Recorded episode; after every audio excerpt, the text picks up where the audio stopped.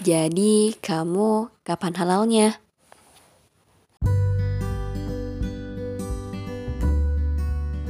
Assalamualaikum sahabat Jasmine. Assalamualaikum sahabat Jasmine. Yuk akhirnya kita balik lagi di Ya, ketemu lagi ya. Gimana? di podcast Jasmine. Yuk. Iya. Di sini ada Laila, Ada Asmi. ada Ada Vira. Nah, eksklusif nih bertiga karena sekarang bahasan kita hmm, unik banget. Oh, kita punya tamu spesial, weh. Uh, yeay, tamu spesial siapa teh? Siapa ya? Pengennya siapa nih? Hmm, langsung aja tuh teh. Oh, itu ntar dulu sebelum kita tahu tamu spesialnya kita kasih tahu dulu ini bahas Oh apa. iya, ya. bener, Teh. Jadi bahas apa Teh Vira nih? Bahasan tentang yang halal-halal. Ayo mikirnya apa ya halalnya Jodoh apa? ya? Bukan. Bukan ya. Bahas apa nih Teh Laila? Eh, bahas tentang teman halal. Wih, apa tuh teman halal Teh? Ayo, teman halal apa teh mikirnya ayo? Hmm, teman halal tuh ya kayaknya Apa ayo? suami istri ya, suami istri halal gitu. kan teman ya, teman halal. Teman hidup yang halal gitu atau teman halal tuh mungkin sahabat te- teman ya yang halal gitu. Tapi kayaknya nggak cuma itu aja ya maksud teman halal ya Teh Vira ya. Betul. Dan sekarang juga ngomong-ngomong kita sedang rekaman di tempat yang berbeda, tidak di studio Jasmine, tidak di sekitar Jatinangor, tapi kita ada di pusat halalnya Salman ITB bersama eh, perwakilan atau ya narasumber dari teman halal yang sudah dimention tadi ada Teh Fitri Nur Afifah. Sama-sama dulu Teh. Halo, assalamualaikum. Apa panggilannya? Sahabat Teh Jasmine. Kenalin, aku Fitri Nur Afifah dari teman halal. Udah. Yeay. Jadi kira-kira kita mau ngomongin apaan sih? Nah, berhubung kita bentar lagi mau Idul Adha juga ya. Nah, kita kan bakal bahas seputar makanan ya karena Idul Adha itu identik ya, identik dengan daging-daging sapi, daging-daging kambing, domba kayak gitu. Jadi kita bakal bahas nih tentang uh, haram halal dari makanan dan gak cuma batas makanan aja karena teman halal ini ternyata mencakup ke seluruh aspek. Nah, ntar bakal aspeknya apa aja tuh bakal dibahas sama narasumbernya langsung. Yap, dan mungkin sebelum ke produk-produk halal haram nih, kita omongin dulu gimana sih mulainya berdiri teman halal, goalsnya apa, target dibuat ini tuh apa, karena menarik banget ya. Apalagi kan ini mayoritas anak muda ya teh penggeraknya. Millennials. Hmm. Kayak nggak semua anak muda tuh aware soal ini gitu kan. Mungkin lebih ke urusan anak muda tuh identik dengan percintaan, perkuliahan, kegalauan pribadi gitu dan nggak semua orang tergerak untuk me- menyebarkan ini gitu seputar halal haram. Gimana sih Teh Fitri? Jadi ini bakal ceritain dulu kan ya, maksudnya teman halal mulainya.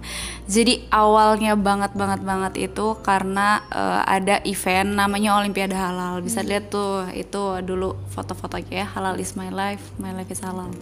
Nah itu di Olimpiade Halal tahun 2016. Jadi di 2016 itu eh, Halal Halal Center Salman ITB itu ngadain event itu bareng sama LP POM MUI. Nah jadi karena targetannya eh, itu adalah SMA, Hmm, SMA se-Jawa Barat waktu itu. Jadi akan ada seribu peserta yang dikumpulin di Salman buat Olimpiade Halal dulu tuh. Nah dan eh, jadi yang ditugasin sama Salman bantuin Halal Center ini adalah Karisma Karisma ITB. Nah Karisma ITB itu eh, jadi keluarga yang ngurusin remaja gitu ya. Nah, pembinaan remaja itu. Nah, karena saya dan teman-teman dulu eh, di Karisma dan Karisma tuh belum ada kepengurusan. Karena waktu itu lagi selesai bulan Syawal di 2016 itu eh, akhirnya eh, diamanahin nih yang udah siap gimana mau nggak nge- ngebantuin Olimpiade Halal? Katanya gitu. Kita pertama kali dapetin amanah gitu ya disuruh Olimpiade Halal bingung Olimpiade Halal tuh apaan? Gitu ya. Olimpiade tentang nikah nikah ya iya seriusan. Karena pas awalnya ih kok gitu ya? Nggak tahu gitu. Sebelumnya belum ada eh, Olimpiade Halal. Terus akhirnya ya udah deh kita mau. Katanya bantuan eh, bantuin ke kayak persyaratannya gitu. Jadi kayak ngirim surat-surat ke SMA SMA jadi di sini tuh dulu oh crowded banget ngurusin surat-surat ya penuh sama dokumen-dokumen. Nah dari situ ternyata kita nggak cuman ngurusin surat-surat aja, jadi ngurusin eh, semuanya gitu ya, nggak bantuin tahu acaranya gimana permasalahannya kayak gimana aja termasuk terkait halalnya juga. Jadi eh, yang di sini ngurusinnya eh, yang jadi apa eh, pengurus halsen tuh bukan ya usia-usia muda kayak kita gitu. Justru dosen-dosen banyaknya dosen di UMB Universitas Muhammadiyah Bandung. Terus juga ITB ketuanya kan Profesor Slamet Ibrahim dosen farmasi guru besar farmasi ITB terus ketua hari ketua hariannya ada Insinyur Dina Sujana Budina beliau tuh jadi salah satu foundernya LP POM MUI dan dulu mendirikan LP POM MUI itu saat masih jadi mahasiswa guys. Kita ngapain kita? Iya makanya itu agak merinding kan?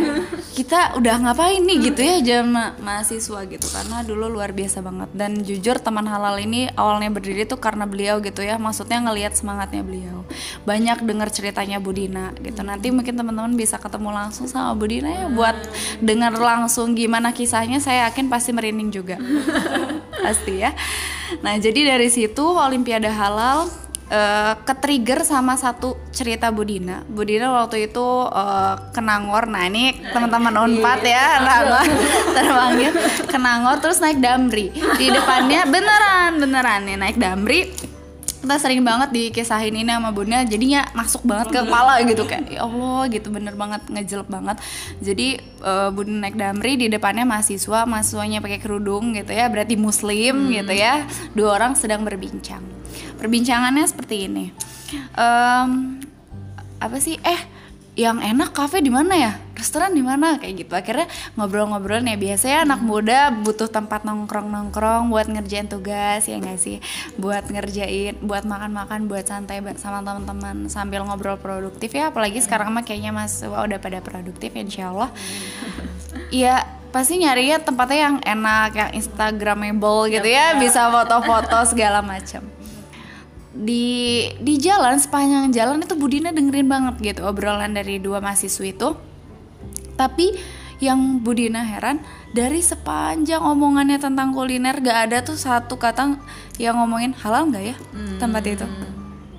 Nah itu yang ngajak oh iya saya juga sama gitu selama ini. Nah itu sih yang akhirnya ngajelek banget baru tahu banget tentang halal di 2016 jadi belajar tentang titik kritis. Nah, itu pertama kalinya ya tahu titik kritis wah ternyata sekompleks itu halal loh gitu. Kayak makin sampai sekarang belajar halal dari tahun 2016 ya semakin ngerasa nggak tahu gitu. Ya ampun banyak sekali yang belum aku tahu gitu tentang halal. Jadi cukup eh, agak miris juga gitu kan. Jadi ya ingin membuat teman halal ini gitu itu awal mulanya ya kisah awalnya teman halal berdiri oke jadi teman halal sendiri di latar belakangnya sama sebenarnya ada tiga poin. Ada tiga poin penting kenapa sih adanya teman halal gitu ya latar belakangnya. Why-nya why-nya ada teman halal. Yang pertama adalah aku dan kamu sama dan kita. Gitu ya. Saya kenal. Kayak kenal. Ya jadi banyak banget orang yang mendefinisikan halal itu dengan ya itu tadi gitu. Tentang pasangan baper-baperan gitu ya. Biasanya jadi saya ngelihat orang ya banyaknya salah satunya gitu ya aktivis dakwah tuh kalau bahas percintaan tuh kayaknya uh kencang banget menggebu-gebu banget gitu ya. Akhirnya melupakan aspek-aspek lain yang sebenarnya jauh lebih penting gitu ya untuk mempersiapkan ke sana. Jadi dari situ kita sebenarnya ada riset. Risetnya tuh di yaitu di OA kalau misalnya teman-teman nge-add eh, line-nya teman halal tuh greeting message-nya tuh assalamualaikum kapan halalnya? Iya kita nanya kayak gitu. Terus eh, setelah kita lihat dari jawaban yang ngejawab gitu ya kan ada juga yang ngejawab ngapain sih? gitu ya. Ada juga aja gitu ya yang ngejawab. Tapi sekitar 90 lebih dari 96% tuh ternyata menjawab ke arah sana gitu kakak aku masih SMP belum halal gitu. Ada yang jawab gitu. Belum ada calonnya terus ya dan berbagai macam hal yang polemik di sana ya. Tapi dari sekian banyak jawaban ada juga yang menjawab kayak gini. "Eh, insya Allah kak alhamdulillah saya sudah halal karena eh, saya usahakan banget makanan yang saya makan sudah halal. Itu ngejelep ya. Apakah pertanyaan balik gitu. Sudah halalkah kita gitu dari makanan yang kita makan gaya hidup kita cara memperolehnya seperti apa? Wah ternyata aspek halal itu luas sekali. Satu itu ya banyak sekali kebaperan nasional yang akhirnya mematikan produktivitas kita sebagai anak muda gitu ya. Gara-gara halal doang perspektif salah perspektif terkait halal. Itu pertama poin pertama. Poin kedua itu Indonesia itu peringkat 10 halal dunia. Teman-teman udah tahu berdasarkan Global Islamic eh, Economy Indicator. Jadi bisa dilihat lah GIEI ya.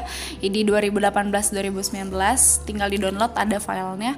Kita tuh peringkat ke-10. Sedih ya. Peringkat satunya siapa coba? Tebak?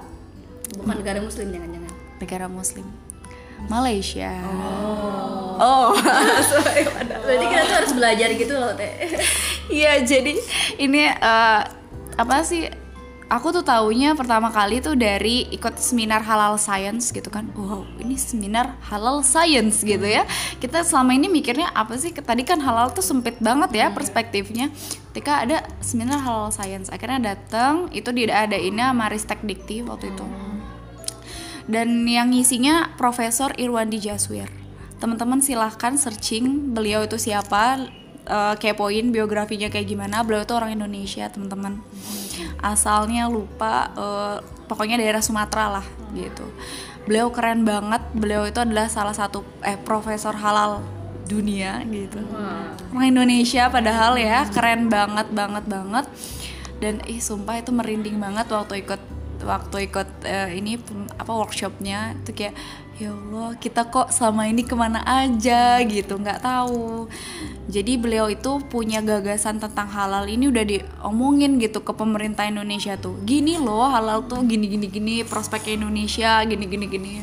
Tapi biasa ya orang Indonesia tuh suka eh, ih kalau ada yang bagus tuh iya iya gitu. Iya iya bagus bagus bagus. Tapi nah itu hayu hayu cicing gitu ya bahasa ininya mah gitu. Jadi katanya akhirnya beliau punya gagasan itu tidak diterima ya udah dibawa aja ke Malaysia gitu. Karena beliau eh, kalau nggak salah pendidikannya ya di di Malaysia. Akhirnya Malaysia pemerintah Malaysia sangat aware terkait itu.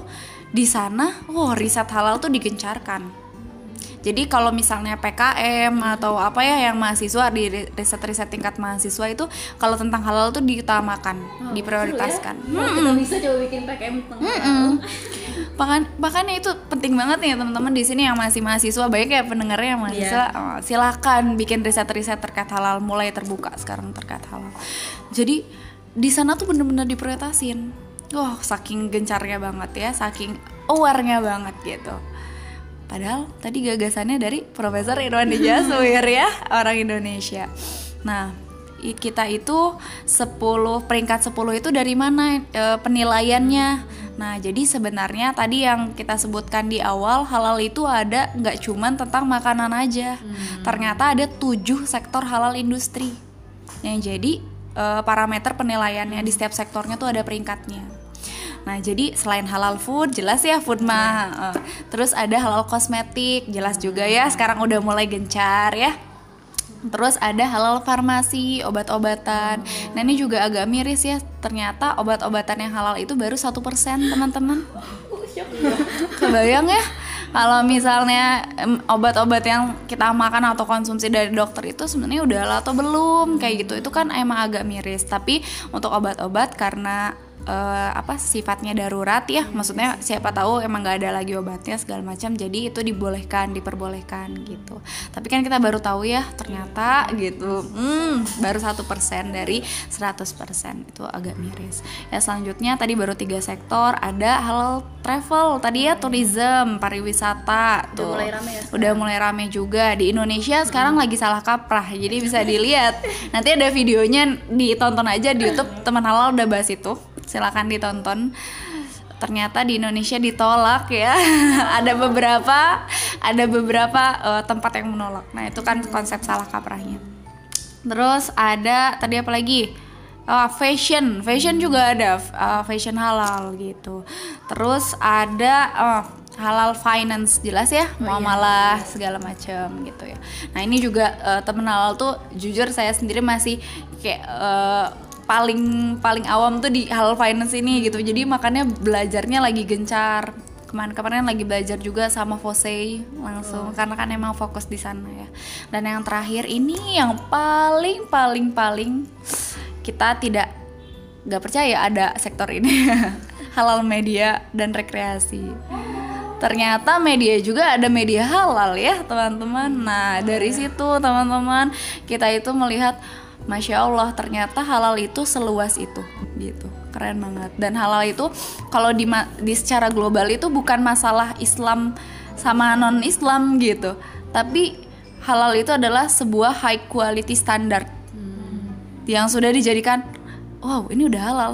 Eh aku aku ngerasa ini jauh lebih aman kata non muslim kayak gitu. Jadi itu udah banyak risetnya sih justru yang pembeli daging halal tuh juga 70 persennya non muslim justru yang tiga cuma 30% doang yang yang muslim yang beli gitu. Justru lebih banyak yang non muslim dan pasarnya orang industri itu paham ya kan? Kalau suatu yang halal itu pasarnya marketnya jauh lebih besar ya dibandingkan yang tidak halal. Misalnya nih ada produk halal ya. Ini bisa kita makan. Dan muslim bisa makan juga. Tapi sebaliknya kalau produknya non halal tidak halal yang muslim gak bisa non muslim aja lebih sempit. Nah makanya sekarang semuanya sedang mengejar itu gitu ya sebagai di industri. Harusnya kita yang sebagai muslim udah tahu kenapa harus halal tuh wah lebih ini lagi lebih aware gitu ya. Nah jadi tujuh sektor itu. Dan yang jadi miris itu tadi ya di kalau kita bahas per sektornya itu lumayan panjang tapi kita bahas yang paling pokok ya halal food. Halal food saja itu kita tidak masuk top 10 teman-teman itu agak sedih ya. Ini bukan bicara masalah peringkat gitu ya. Tapi eh, salah satu parameter penilaiannya adalah awareness gitu. Itu langsung miris loh kita pas tahu itu. Oh iya awareness. Buktinya kita aja kalau jajan kalau makan nggak tahu gitu kan nggak memikirkan itu halal atau enggak dan itu pun yang yang yang aku alami gitu di awal tuh seperti itu. Tapi semakin belajar ini semakin kayak ya Allah sekarang jajan nggak berani sembarangan gitu. Jadi kayak aduh ini banyak titik kritisnya kayak gitu kan. Jadi bener-bener kayak ah bener-bener kayak ngejaga lah dikit-dikit ngejaga. Dan itu kerasa banget efeknya sama kehidupan. Seriusan. Jadi kayak sekarang itu apa ya kayak lebih banyak keajaiban-keajaiban dalam hidup yang tiba-tiba loh kok tiba-tiba diunjang di ini didatengin teh jasmine gitu kan. Itu kan salah satu keajaiban gitu kan. Padahal awalnya mau kedatengin duluan gitu. Iya jadi itu kerasa banget gitu kalau pas udah mulai aware gitu sama halal tuh halal food ya. Terus eh, ada penelitian ini juga cukup mencengangkan ya tentang ayam. Kita mikirnya kan ya udah sih ya eh, kayak oh, ayam doang pasti udah halal gitu segala macam. Padahal kalau di daging itu ada titik kritisnya salah satunya di penyembelihannya. Sudah sesuai dengan syariat atau belum. Nah, waktu itu ada pelatihan jurus sembelih halal di Salman ini. Jadi kita eh, halal center tuh biasanya ngadain jurus pelatihan jurus sembelih halal. Kita ngundang jagal-jagal yang ada di pasar gitu ya karena belum bisa disertifikasi kayak males ah ngurusinnya segala macam kita kasih pelatihan aja. Bareng sama dinas eh, ketahanan pangan gitu bareng juga eh, narasumbernya tuh ada dokter Supratikno dari eh, IPB beliau yang ngelatih sampai ke luar negeri tuh yang jagal-jagalnya gimana tuh biar bikin apa biar halal gitu sih ayamnya tuh ya. Itu dilatih. Dan luar negeri tuh concern banget. Jadi beliau tuh pernah riset di tahun 2016 sama 2018 di 2016 riset tentang ayam eh, potong halal. Ternyata eh, sekitar lebih dari 70 persen berapa ya? Sekitar 73 persen kalau nggak salah ya. Nanti kita cek cek lagi. Sekitar 73 persen itu tidak halal di pasaran. Gara-gara penyembelihannya? Iya. Nah, kita bagaimana nih gitu kan? Mencengangkan banget karena kebanyakan ya dilatin juga diputerin videonya. Kan truk gitu kan. Terus langsung dimasukin ke itu air panas. Iya, jadi matinya bukan kan disembeli tapi karena air panas. gitu kan jadi belum sampai sampai mati banget gitu dan juga kalau misalnya di pas sembelih itu harus ada tiga eh, tiga saluran yang terpotong. Yang pertama itu ada saluran nafasnya saluran eh, cernanya ya kerongkongannya. Sama ada dua pembuluh darah. Nah tiga ini tuh harus terpotong sempurna. Jadi di di lapangan tuh kebanyakannya tuh ada yang eh, apa pembuluh darahnya nggak potong kayak gitu. Ada yang itu. Jadi karena ya asal gitu motongnya. Jadi cuma truk kayak gitu gitu doang. Gitu. Dan itu ternyata ada lebih dari 70% di tahun 2018 dari riset lagi kan beliau ternyata naik sekitar 84% dan itu cukup serem kan kayak aduh gimana? Apa kabar ayam ayamku yang suka dimakan ya? Kayak saya tiap hari kita makan ayam ya kayak ayam geprek kah, mie ayam gitu kan. Terus eh, apa itu tuh baru ayam gitu. Dan teman-teman yang paling mirisnya lagi adalah ketika tahu siapakah sub negara manakah supplier ayam potong halal terbesar di dunia? Kan kan. Indonesia mungkin nggak? Enggak enggak katanya tadi risetnya aja gitu. Apa coba? Brazil Wow, pada tersenyum. Iya, itu yang disampaikan oleh Profesor Irwan Jaswer dan itu kita juga langsung tercengang. Wow, ternyata gitu ya non Muslim, negara non Muslim gitu ya dengan ah paling Muslim di sana berapa sih Mi- minoritas gitu ya. Tapi mereka memang sadar gitu segmentasi pasar. Akhirnya fokus di sana, termasuk Pak eh, apa dokter hewan Pak Supratikno ini pernah diundang ke sana buat ya itu eh, ngelatih dan lain-lain. Hmm. Dan di sana dikembangin dan bayangkan sekarang kalau di Jepang juga nyari ayam halal suppliernya Brazil gitu. Bahkan katanya eh, tahun ini tuh udah masuk ke Indonesia juga. Tuh gimana tuh padahal Indonesia punya potensi balik lagi gitu ya. Itu terkait halal food dan masih banyak yang lainnya belum sapi gitu ya belum yang lain gitu. Belum apalagi dengan sekarang kecanggihan teknologi kalau dulu sih makanan paling ya udah sayur dipasak sendiri gitu kan. Sekarang industri makin canggih ketika ya ini produk-produk kemasan. Ini kita nggak tahu kan bahan dasarnya apa Iya, bahan dasarnya seperti apa dan kayak bahan jadi kan di sini udah ada ingredients kan kayak tepung terigu, gula. Cuman kita nggak lihat gitu tepung terigunya gimana, gulanya gimana gitu kan. Dan pas belajar, ah ternyata tep- tepung terigu ada titik kritisnya. Gula ada titik kritisnya.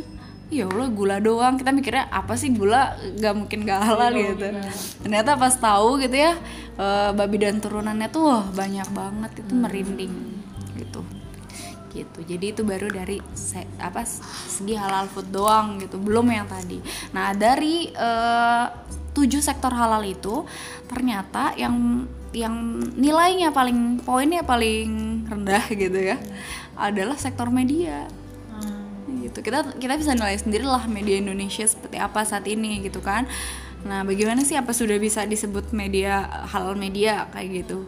Jadi nah Teh Jasmine kan salah satu halal media nih berarti gitu kan ya ya jadi teman Hal punya mimpi untuk bisa meningkatkan ya ini poin halal media ini gitu dengan karena salah satu baik lagi salah satu parameter penilaiannya adalah bagaimana awareness masyarakat terkait halal lifestyle Oke, poin ketiga adalah Undang-Undang JP, eh, JPH. Udah tahu belum? produk halal Tahu? Undang-Undang nomor 33 tahun 2014. Ya, undang. Jadi ada undang-undang nomor 33 tahun 2014 tentang jaminan produk halal di mana nanti produk yang beredar di Indonesia ini harus halal kayak gitu. Kalau itu mau dijual karena eh, balik lagi ya eh, halal itu bukan masalah muslim non muslim tadi gitu tapi adalah high quality standard yang memang ini tuh sebagai jaminan loh gitu. Kita kan nggak bisa ya klaim sendiri produk aku halal loh gitu. Loh siapa yang menjamin gitu. Kayak ya ini aja kalau misalnya nikah kan kalau nikah tuh perlu saksi juga kan. Nggak mungkin kayak iya aku udah nikah loh sama dia. Loh kapan gitu kan? Nggak ada saksinya gitu begitupun dalam eh, sertifikasi halal gitu. Sertifikasi halal tuh sebenarnya adalah jaminan. Bagaimana sih produk yang sekompleks ini gitu kan? Kita nggak tahu ya. Bahan penolongnya banyak mungkin lebih banyak daripada bahan bakunya. Emulsifiernya gitu kan? Terus eh, pengentalnya pengembang dan segala macam itu kan banyak pengawet gitu. Itu ada titik kritisnya yang menjamin siapa? Auditor. Jadi auditor halal datang dicek semuanya mulai dari bahan baku terus bagaimana prosesnya bagaimana pengemasannya penggudagannya pengundangannya seperti apa gitu. Adakah kemungkinan kontaminasi? Gitu kan di di gudangnya segala macam hingga proses distribusi. Nah distribusi itu kan ke istilahnya sampai ke tangan kita gitu. Gimana tuh? Adakah kontaminasi kontaminasi yang mungkin terjadi? Itu dicek oleh auditor halal. Setelah dicek itu baru disampaikan ke ulama gitu. Ini loh hasil kita di lapangan pemeriksaannya seperti ini baru nanti difatwakan oleh ulama. Keluarlah nomor sertifikat. Seperti itu prosesnya. Jadi panjang banget kalau kita mikirnya apa sih sertifikasi halal? Kan gitu doang. No ini adalah sebuah jaminan besar gitu. Makanya untuk teman-teman ini kan maksudnya udah diwajibin nih. Udah mulai di 2000 akan berlaku undang-undang ini di 19 Oktober 2019 bentar lagi. Makanya sangat-sangat butuh edukasi dan sosialisasi secara luas gitu. Jadi dari tiga poin ini makanya ini jadi latar belakang adanya teman halal sebagai platform media informasi dan edukasi gaya hidup halal. Kayak gitu. Kita tujuannya apa? Ya kita punya mimpi ingin memfasilitasi sebagai fasilitator gaya hidup halal gitu. Yang membersamai dalam ya halal lifestyle. Gitu. Karena ya sulit ya untuk untuk bisa tetap wah istiqomah gitu segala macam itu kita butuh teman. Makanya ingin menjadi teman halal. Kayak gitu sih kisah singkatnya. Yaitu tiga tiga poin jadi latar belakang teman halal. Ya jadi udah ya kok teman-teman tadi pas udah dengerin oh, Masya Allah banget. Bener-bener mencengangkan ya informasinya. Taunya Indonesia dengan muslim terbanyak Tapi awarenessnya kurang banget Masih kurang banget. Jadi mulai yuk kita mulai aware dengan halal ini ya. Terus eh, gimana nih tanggapannya Teh Vira? Tanggapannya aku merasa harus banyak belajar sih. Soal titik kritis tadi ya Teh Fitri sempat sebut. Itu mungkin ada di akun teman halal ya Teh untuk orang yang mau belajar bisa dicek juga. Soalnya menarik dan nggak bisa dibahas secara singkat kan mungkin ya Teh dalam podcast kali ini. Kayaknya nggak akan cukup juga gak bahas titik kritis dan sebagainya Oh iya teh, eh, jadi kepikiran juga nih. eh, apalagi kan kita tuh makanan, eh makanan, ih makan gitu ya setiap hari gitu ya, hal yang sering gitu. Udah gitu, eh, misalnya nih di pedagang kaki lima atau di restoran kan itu nggak tahu kebanyakan kan nggak ada label halal halalnya gitu ya teh. Nah udah gitu kalau misalnya pas lagi makan di restoran kita nanya ke pegawainya, mbak ini halal atau enggaknya, dibilangnya halal gitu halal gitu. Tapi kan kita nggak tahu gitu itu halal atau enggaknya. Nah udah gitu sekarang tuh jadi takut gitu teh ini tuh halal atau enggak enggak sih teh? Gimana caranya? Gitu. Kalau misalnya kita tuh udah nggak tahu itu tuh halal atau enggak sedangkan dia tuh bilangnya halal dan rata-rata ya dijual pedagang kaki lima atau gimana gitu teh. Udah nggak ada gitu yang ngantumin halal jarang gitu. Nah itu gi- gimana gitu teh? Menurut teh iya. Oke, pertama, kalau misalnya ada kesempatan untuk memilih yang sudah berlogo halal, sekarang udah lumayan ya banyak yang restoran-restoran udah logo halal, kita pilih itu. Jadi kalau selagi masih ada mah ya udah gitu pilihnya yang udah halal aja. Kedua, eh, kalau berdasarkan pengalaman pribadi ya dan nanya juga gitu ke Budina, kalau kita yakin ya silahkan makan kayak gitu. Tapi kalau kita udah mulai ada keraguan, tinggalin kayak gitu. Jadi kalau kita udah membiasakan kayak gitu, apa ya kayak ada radar gitu nggak tahu ya itu bener atau enggak cuman jadinya tuh kayak mau jadiin sini eh nggak jadi deh kayak gitu nggak tahu ya kayak nggak jadi deh akhirnya em, aku pun karena aku tinggal di Gerlong kan kayak sepanjang jalan DT ada yang tahu belum? Belum udah pernah ke sana banyak banget kan makanan. Nah biasanya kalau dulu makan tuh random aja di mana di mana di mana. Kalau sekarang makan ayam tuh paling cuman di dua tempat. Di dua tempat aja gitu. Nggak tahu kenapa pengen aja ke sana terus ada yang ada sa- ke sana gitu kedua itu. Ternyata pas ditanya oh yang itu udah sertifikasi halal karena kayak franchise gitu gitu. Jadi memang dia udah punya sertifikasi halal untuk ayamnya. Oh berarti aman kritisnya di sana kan kayak gitu. Jadi oh ya yakin ke sana. Jadi yang penting yakin yakin aja gitu. Kalau misalnya yakin ya Bismillah itu halal. Tapi kalau enggak mendingan tinggalin. Jadi jujur sekarang udah ja- jar- jajan ja- eh jarang jajan kayak cilok, cilor gitu gitu. Jajan, jajan nggak tahu sih ya. Tapi kalau misalnya yakin balik lagi kalau yakin silahkan gitu. Baiknya kita memang mengedukasi ke mangnya gitu ya. Kalau mang-mangnya bisa diajak ngobrol mah ya udah tanyain, "Mang, ini tuh terigunya cina udah ada logo halalnya." Kalau bisa dibercandain ya si mangnya sekalian edukasi. Eh, apa sih aku pernah kayak gitu jadi kayak ditanyain gitu ya mang gini gini gini dulu juga sama paling sering kan makan bakso ya nggak? Suka bakso nggak? ya suka banget. Dulu juga aku tuh makanan favoritnya bakso suka banget bakso tuh. Tapi pas eh, ya udah mulai sadar halal paling sekarang makan bakso di tiga tempat doang. Ada yang itu juga istilahnya udah percaya gitu sama penjualnya udah nanya-nanya juga udah istilahnya inilah gitu. Jadi nggak mau sembarang tempat nih eh, ini ada bakso terus makan gitu kayak nggak tahu feelnya udah beda gitu. nah coba di mulai dibiasain sekarang kayak gitu gitu jadi kalau eh, ya ini gitu kenapa sih ada undang-undang JPH itu gitu ya? Karena eh, biar kita nggak ragu lagi gitu. Nanti pun pedagang kaki lima segala macam itu bakal disertifikasi. Tapi yang penting bukan sertifikasinya tapi awarenessnya ya nggak? Kalau kita udah melakukan edukasi udah sosialisasi eh, yang kayak tadi ya pelatihan Juleha itu itu kita kasih sertifikat telah mengikuti pelatihan ju- jurus beli halal. Terus kita eh, kasih himbauan silakan dipajang di kios-kiosnya dan katanya meningkat gitu. Meningkat gitu penjualannya segala macam. Biar apa minimalnya udah ada trust gitu. Oh ini pernah belajar. Minimalnya pernah tahu gitu tentang kritisnya gimana gimana jadi ya sekarang tuh yang digencarkan adalah uh, edukasinya, sosialisasinya. Gimana nih, teman-teman mau ambil peran apa gitu? Ada kita susah nih bikin konten segala macam. Udah ada kontennya di teman halal, silakan di share gitu.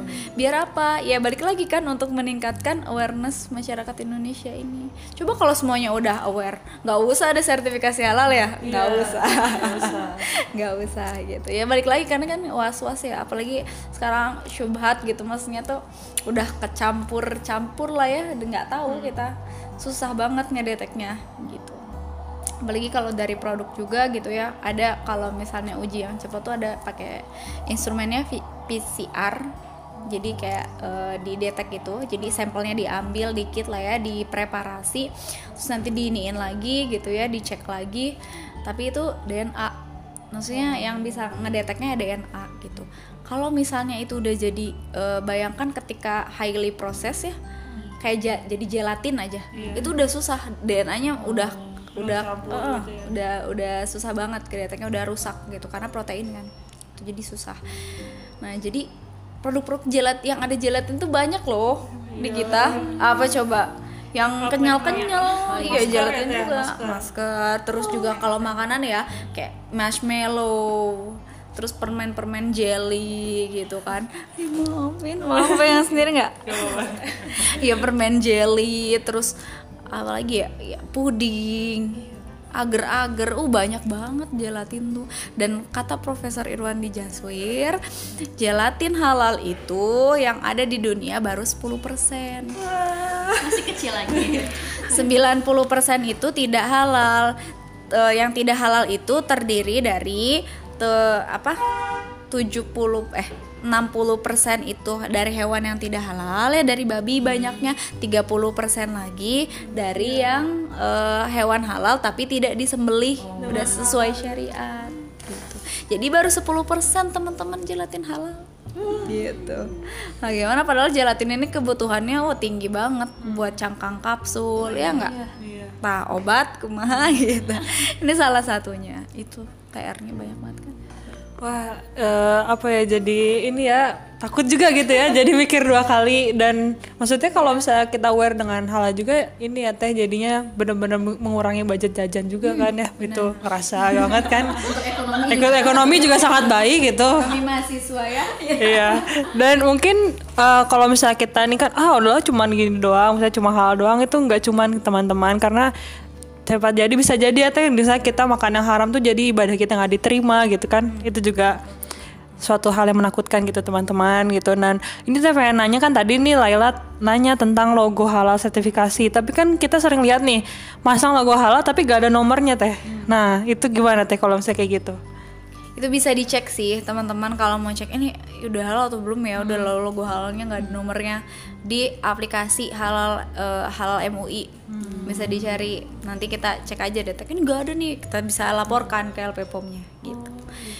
Nanti bisa ada sanksi khusus. Atau dari ah malas download aplikasi udah penuh HP-nya curhatan para netizen ya bisa dibuka di webnya di websitenya halalmui.org nah di situ juga kita bisa cari search produk halal. Jadi kan di teman halal ya teh ya kita ada salah satu postingan yang viral juga ya teh ya yang bikin teman halal jadi dikenal orang kan tentang babi ya. Nah babi itu tuh gimana sih teh bahasannya? Ya kita tahu sih itu halal tapi kan eh halal haram maaf maaf. Oleng oleng jadi maksudnya yang haram itu dagingnya. Kita cuma sekedar tahu itu dagingnya nggak boleh gitu. Tapi kita nggak tahu ternyata banyak banget unsur babi yang haram. Nah, boleh teh sedikit penjelasannya? Iya, jadi ini juga yang istilahnya bikin tercengang ya waktu pas jadi Pak panitia Olimpiade Halal tuh. Selain tadi ya bahas titik kritis. Wah, babi ternyata ada di mana-mana. Iya, jadi kita mikirnya selama ini ya udahlah ya, udah terbebas pasti dari babi dan mikirnya babi tuh gede gitu ya, maksudnya kelihatan. iya. Iya nggak sih? Maksudnya da, sate gitu ya atau nggak apa gitu yang daging-dagingan gitu gak kepikiran lah di permen yang lucu imut gitu ya warna-warni itu ada babi juga nggak pernah kepikiran ya di coklat ya yang enak yang segala macam nggak pernah kepikiran gitu pas belajar ya ternyata teman-teman babi itu nggak cuman babinya doang yang dagingnya doang gitu. Tapi ada turunannya juga gitu. Nah turunnya tuh bukan ini ya anak cucu. Ada juga kan yang kayak gitu gitu nganggapnya bukan tapi seluruh bagian tubuhnya gitu nah ini kan jadi ujian ya. Sebagai kita sebagai muslim gitu yang di dimintanya yang diharamkan tuh sedikit kan ya? Iya. Nggak sih? Sedikit sebenarnya gitu. Lebih banyak yang dihalalkan. Tapi gitu ya ternyata dari yang sedikit itu bisa menyebar ke mana-mana. Ini yang harus kita waspadai gitu ya di tengah teknologi yang sekarang sudah semakin canggih gitu luar biasanya. Jadi dari ya itu ya dari rambutnya ternyata gitu ya dari bulunya itu jadi koas. Ini kita nggak pernah nyangka suka makan ayam bakar suka makan kue kering. Iya martabak segala macam. Ternyata si kuasnya kuas dari bulu babi. akhirnya terkontaminasi lah makanan kita gitu. Banyak eh, audit waktu waktu aku ikut pelatihan auditor waktu itu eh, dijelasin. Banyak perusahaan eh, kue kering yang udah besar itu ternyata pas dicek itu pas mau sertifikasi ya kendalanya si kuasnya. Ternyata selama ini kuasnya itu menggunakan kuas yang babi kayak gitu. Mana yang mau diganti diganti lah gitu ya setelah pas dia mau sertifikasi halal itu. Artinya selama ini kita nggak tahu gitu ya seperti itu. Lebaran telah terlewati. Iya berapa lebaran gitu. Makanya se wah ternyata hal-hal kayak gitu ya yang sebenarnya harus kita banyak sadar gitu. Terus kayak babi itu yang paling banyak juga ini buat di kosmetik ya nggak sih? Kita nggak pernah nyadar gitu apalagi teman-teman kalau beli kosmetik kayak gimana? Biasanya apakah lihat dulu review atau skincare? Review beauty vlogger ya biasanya ya.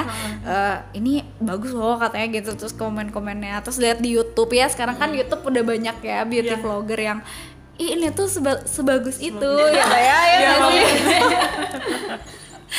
ya. pokoknya tuh banyak banget yang kayak gitu. Termasuk aku pun dulu kalau mau beli tuh kayak gitu. Dulu waktu ya belum tahu hal-hal ya ya udah ini bagus nih akhirnya beli gitu kan. Yang apalagi brand-brandnya yang udah terkenal terkenal itu akhirnya belilah gitu. Tapi pas sudah tahu serem ya. Ternyata ya kayak lemaknya kayak pla- plasentanya itu tuh dipakai gitu buat ya iya gitu buat buat kosmetik. Jadi ya ampun langsung merinding kan ya udah dibuang deh akhirnya gitu kan. Nggak padahal masih banyak ya udah dibuang aja lah gitu. Padahal mahal juga misalnya ya so- soalnya apalagi kosmetik tuh titik kritisnya udah sangat-sangat kompleks karena banyak ya bahan tambahan segala macamnya kayak gitu. Nggak berani nah itu juga yang ingin teman halal nextnya mau eh, ya itu ya mau bahas gitu. Karena banyak juga yang yang request ya bahas dong gitu tentang apa kosmetik halal gitu-gitu. Insya Allah nanti kita bakal bahas per sektornya sih gitu. Nah yang kosmetik ini nanti mau dibikin konten YouTube kayaknya udah pada minta gitu. Soalnya gimana sih gitu? Ih pengen banget ini katanya bagus banget masa sih nggak boleh gitu. Kan karena tuh nggak ada meren banyak. ya siapa yang bisa menjamin gitu kita kan ya tanyain aja ke perusahaannya gitu. Jadi serem gitu. Ternyata ya kosmetik aja kita masih belum aware gitu. Apalagi kan kosmetik tuh ya, ya kan dipakai sholat juga ya atau dipakai sehari-hari apa skin skincare yang nyerap gitu ke kulit gitu kan. Duh gimana tuh? Darah. ya agak serem juga gitu ya. Kalau misalnya ya banyak lah sekarang produk yang udah halal kita pilih aja yang udah halal gitu ya. Artinya tadi kita udah tahu kerumitan proses pengujiannya ya. Dilihat satu persatu stepnya kita percayakan ketika itu udah halal Wah, dapat materi dari Teh Fitri kayak mind blowing banget ya bahasa zaman sekarang mind blowing. Ber- ber- menambah banyak ilmu dan pengetahuan baru ya dan juga kesadaran untuk kita untuk lebih berhati-hati dalam mengkonsumsi makanan atau produk halal dalam bentuk yang lain. Tapi teh namanya kita ngasih tahu orang lain nih, kayaknya masih aja ada orang yang gak suka yang malah balik nyerang kita dengan bilang lebay banget sih dikit-dikit harus halal. Sampai kulkas harus halal kerudung harus halal. Itu kayak berlebihan gak usah gitu-gitu amat lah. Nah dari teman halal sendiri nih sebagai akun yang mengedukasi tentang halal itu pernah gak sih dapat serangan kayak gitu? Dan gimana teteh? Dan tim responnya?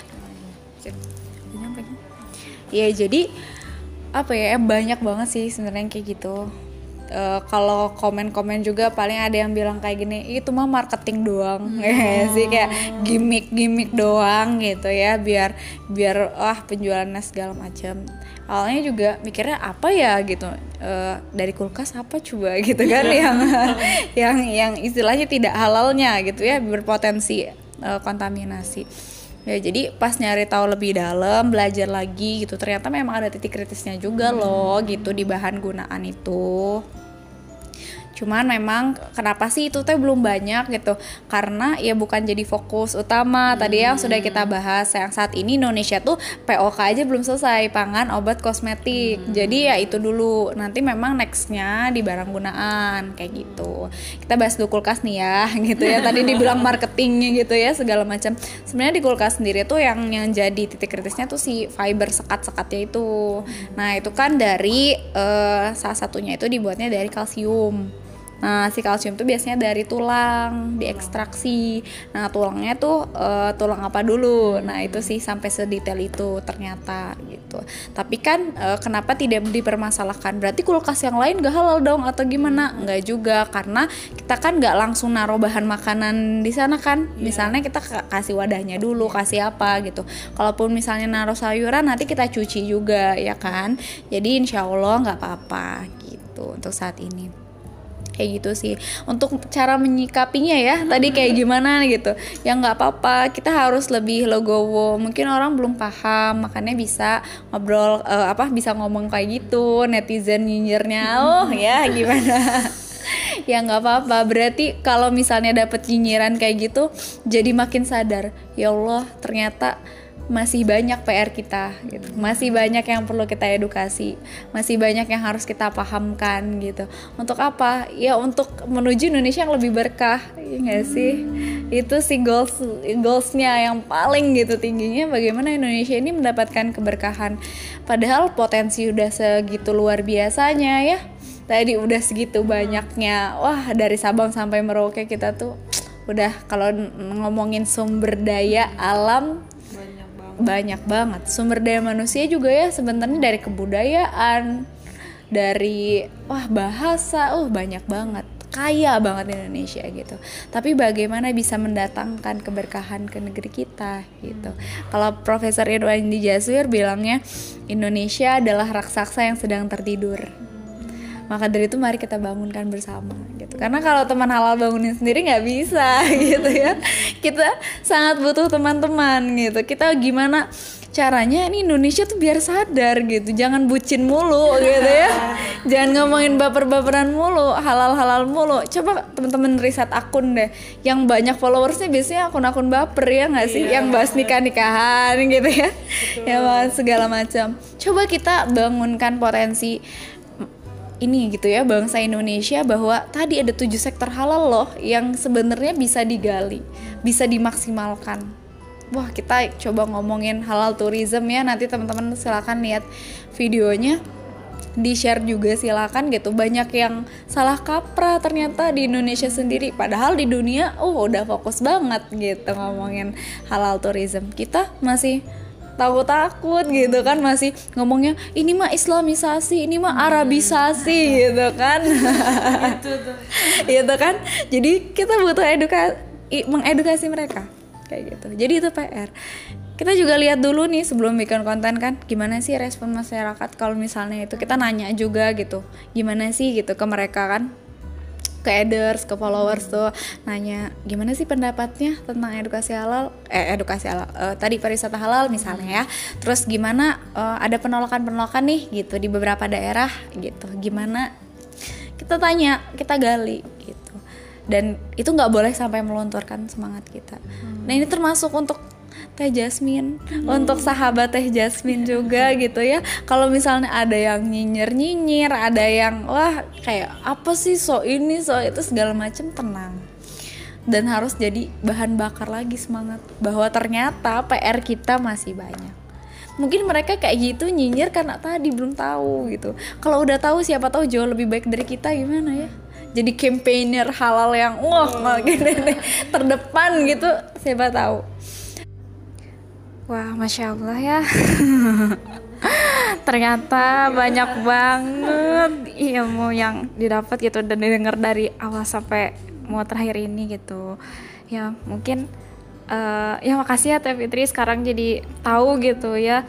Uh, ternyata halal tuh ya bukan sekedar yang kayak apa beper-beperan makanan ternyata luas banget gitu ya saya luas banget dalam ah pokoknya ada di kehidupan kita sehari-hari gitu banyak banget. Jadi sahabat Teh Jasmine gitu ya harus apa ya pilih-pilih dan pinter-pinter gitu ya hal-hal dalam kehidupan kita. Ya mungkin sebelum itu ada nggak teh uh, tambahan atau gimana gitu teh ada nggak? Iya, Bismillahirrahmanirrahim. Kalau kita ngomongin tentang halal, ya berarti kita sebagai seorang Muslim ya harus bisa ngeh lagi gitu apa sih pedomannya dari mana kayak gitu gitu di Al-Quran sebenarnya ada gitu ya nanti teman-teman tinggal dicek di Quran surat Al-Baqarah ayat 168 gitu ya terus di uh, Al-Maidah ayat 3 terus di Al-Baqarah juga ayat 219 dan banyak lagi gitu ya. Jadi sebenarnya kalau yang diharamkan tuh baru cuman dikit ya kan ya. Bangkai gitu, darah, terus daging uh, eh babi dan juga yang hewan yang tidak disembelih berdasarkan syariat Islam dan atas menyebut nama Allah gitu kan. Jadi sebenarnya sedikit banget. Tapi ya tadi turunannya itu yang harus kita waspadai ya banyak sekali. Ya ada satu hadis yang ini sebenarnya ya itu bikin ngejelep banget gitu ya. Dulu pas awal belajar halal yang ini uh, semoga bisa jadi renungan gitu ya buat kita bersama. Ya Katanya gini, barang siapa yang hidup dari makanan yang serba halal, maka bersinarlah agamanya, lemah lembut hatinya, dan tiada dinding penghalang bagi doa-doanya. Hmm. Masya Allah banget ya, maksudnya kita siapa sih yang nggak mau pas doa langsung dikabulin gitu kan masya allah banget ya dan barang siapa yang makan makanan yang syubhat samarlah agamanya dan gelaplah hatinya gitu dan yang terakhir, barang siapa memakan barang yang haram, hatinya menjadi mati, agamanya lemah, keyakinannya kurang, dan Allah menutup pintu doanya dan ibadahnya sangat sedikit. Ya, hadis riwayat Ali radhiyallahu an. Jadi kayak uh, langsung introspeksi ya kira-kira kita tuh yang mana sih gitu apakah kita udah di tahap yang tadi gitu yang udah kayak baru doa ih kok langsung dikabulin ya sama Allah kayak gitu atau masih ya kita ngerasa kehidupan kita ih kok susah ya? Kayak ih kok banyak masalah atau segala macem gitu. Atau ya di mana? gitu. Coba kita introspeksi masing-masing kayak gitu. Karena ah, kalau main hal ya ternyata tadi luas banget dan banyak banget PR-nya untuk ya semakin belajar gitu ya di tengah teknologi yang semakin canggih. Ya closing statementnya teman halal tuh punya mimpi ya. Sebenarnya ada namanya kita bikin acara tuh auto halal gitu. Sebenarnya auto halal tuh adalah mimpi kita kita uh, selama ini jajan di Indonesia nganggapnya semuanya udah halal gitu ya kayak auto halal aja gitu ya udah ini karena mayoritas muslim. Kita ingin ini adalah sebuah mimpi gitu. Bahwa ya ketika semuanya udah aware sama halal kita nggak perlu lagi namanya sertifikasi halal kita nggak perlu lagi lain-lain gitu ya. Karena sudah bener-bener trust gitu terkait halal. Ya udah auto halal gitu. Jadi uh, quotes yang suka disampaikan gitu ya biasanya dan ini jadi prinsip hidup adalah jika berkah adalah kebutuhan, maka halal adalah jalannya. Ya, sekian. Assalamualaikum warahmatullahi wabarakatuh. Warahmatullahi wabarakatuh. Makasih banyak ya Teh Fitri buat ah, closing statementnya itu sangat sangat menohok ya bahwa halal itu jalannya dan itu banyak banget ya sahabat-sahabat Jasmine semangat untuk menjalankan ilmu yang didapat.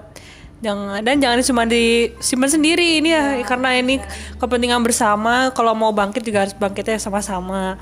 Nah buat teman-teman yang kepo buat teman halal bisa cek di instagramnya eh, teman underscore halal ya teh ya.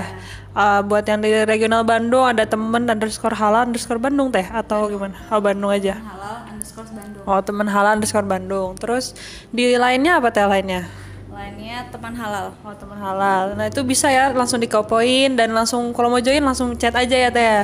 Dan ini juga jadi penutup di akhir uh, podcast ini yang cukup panjang dan insya Allah bermanfaat. Jadi jangan berhenti buat mendengarkan sampai akhir ya. Uh, dari Teh Firani ada yang tambahin gak teh?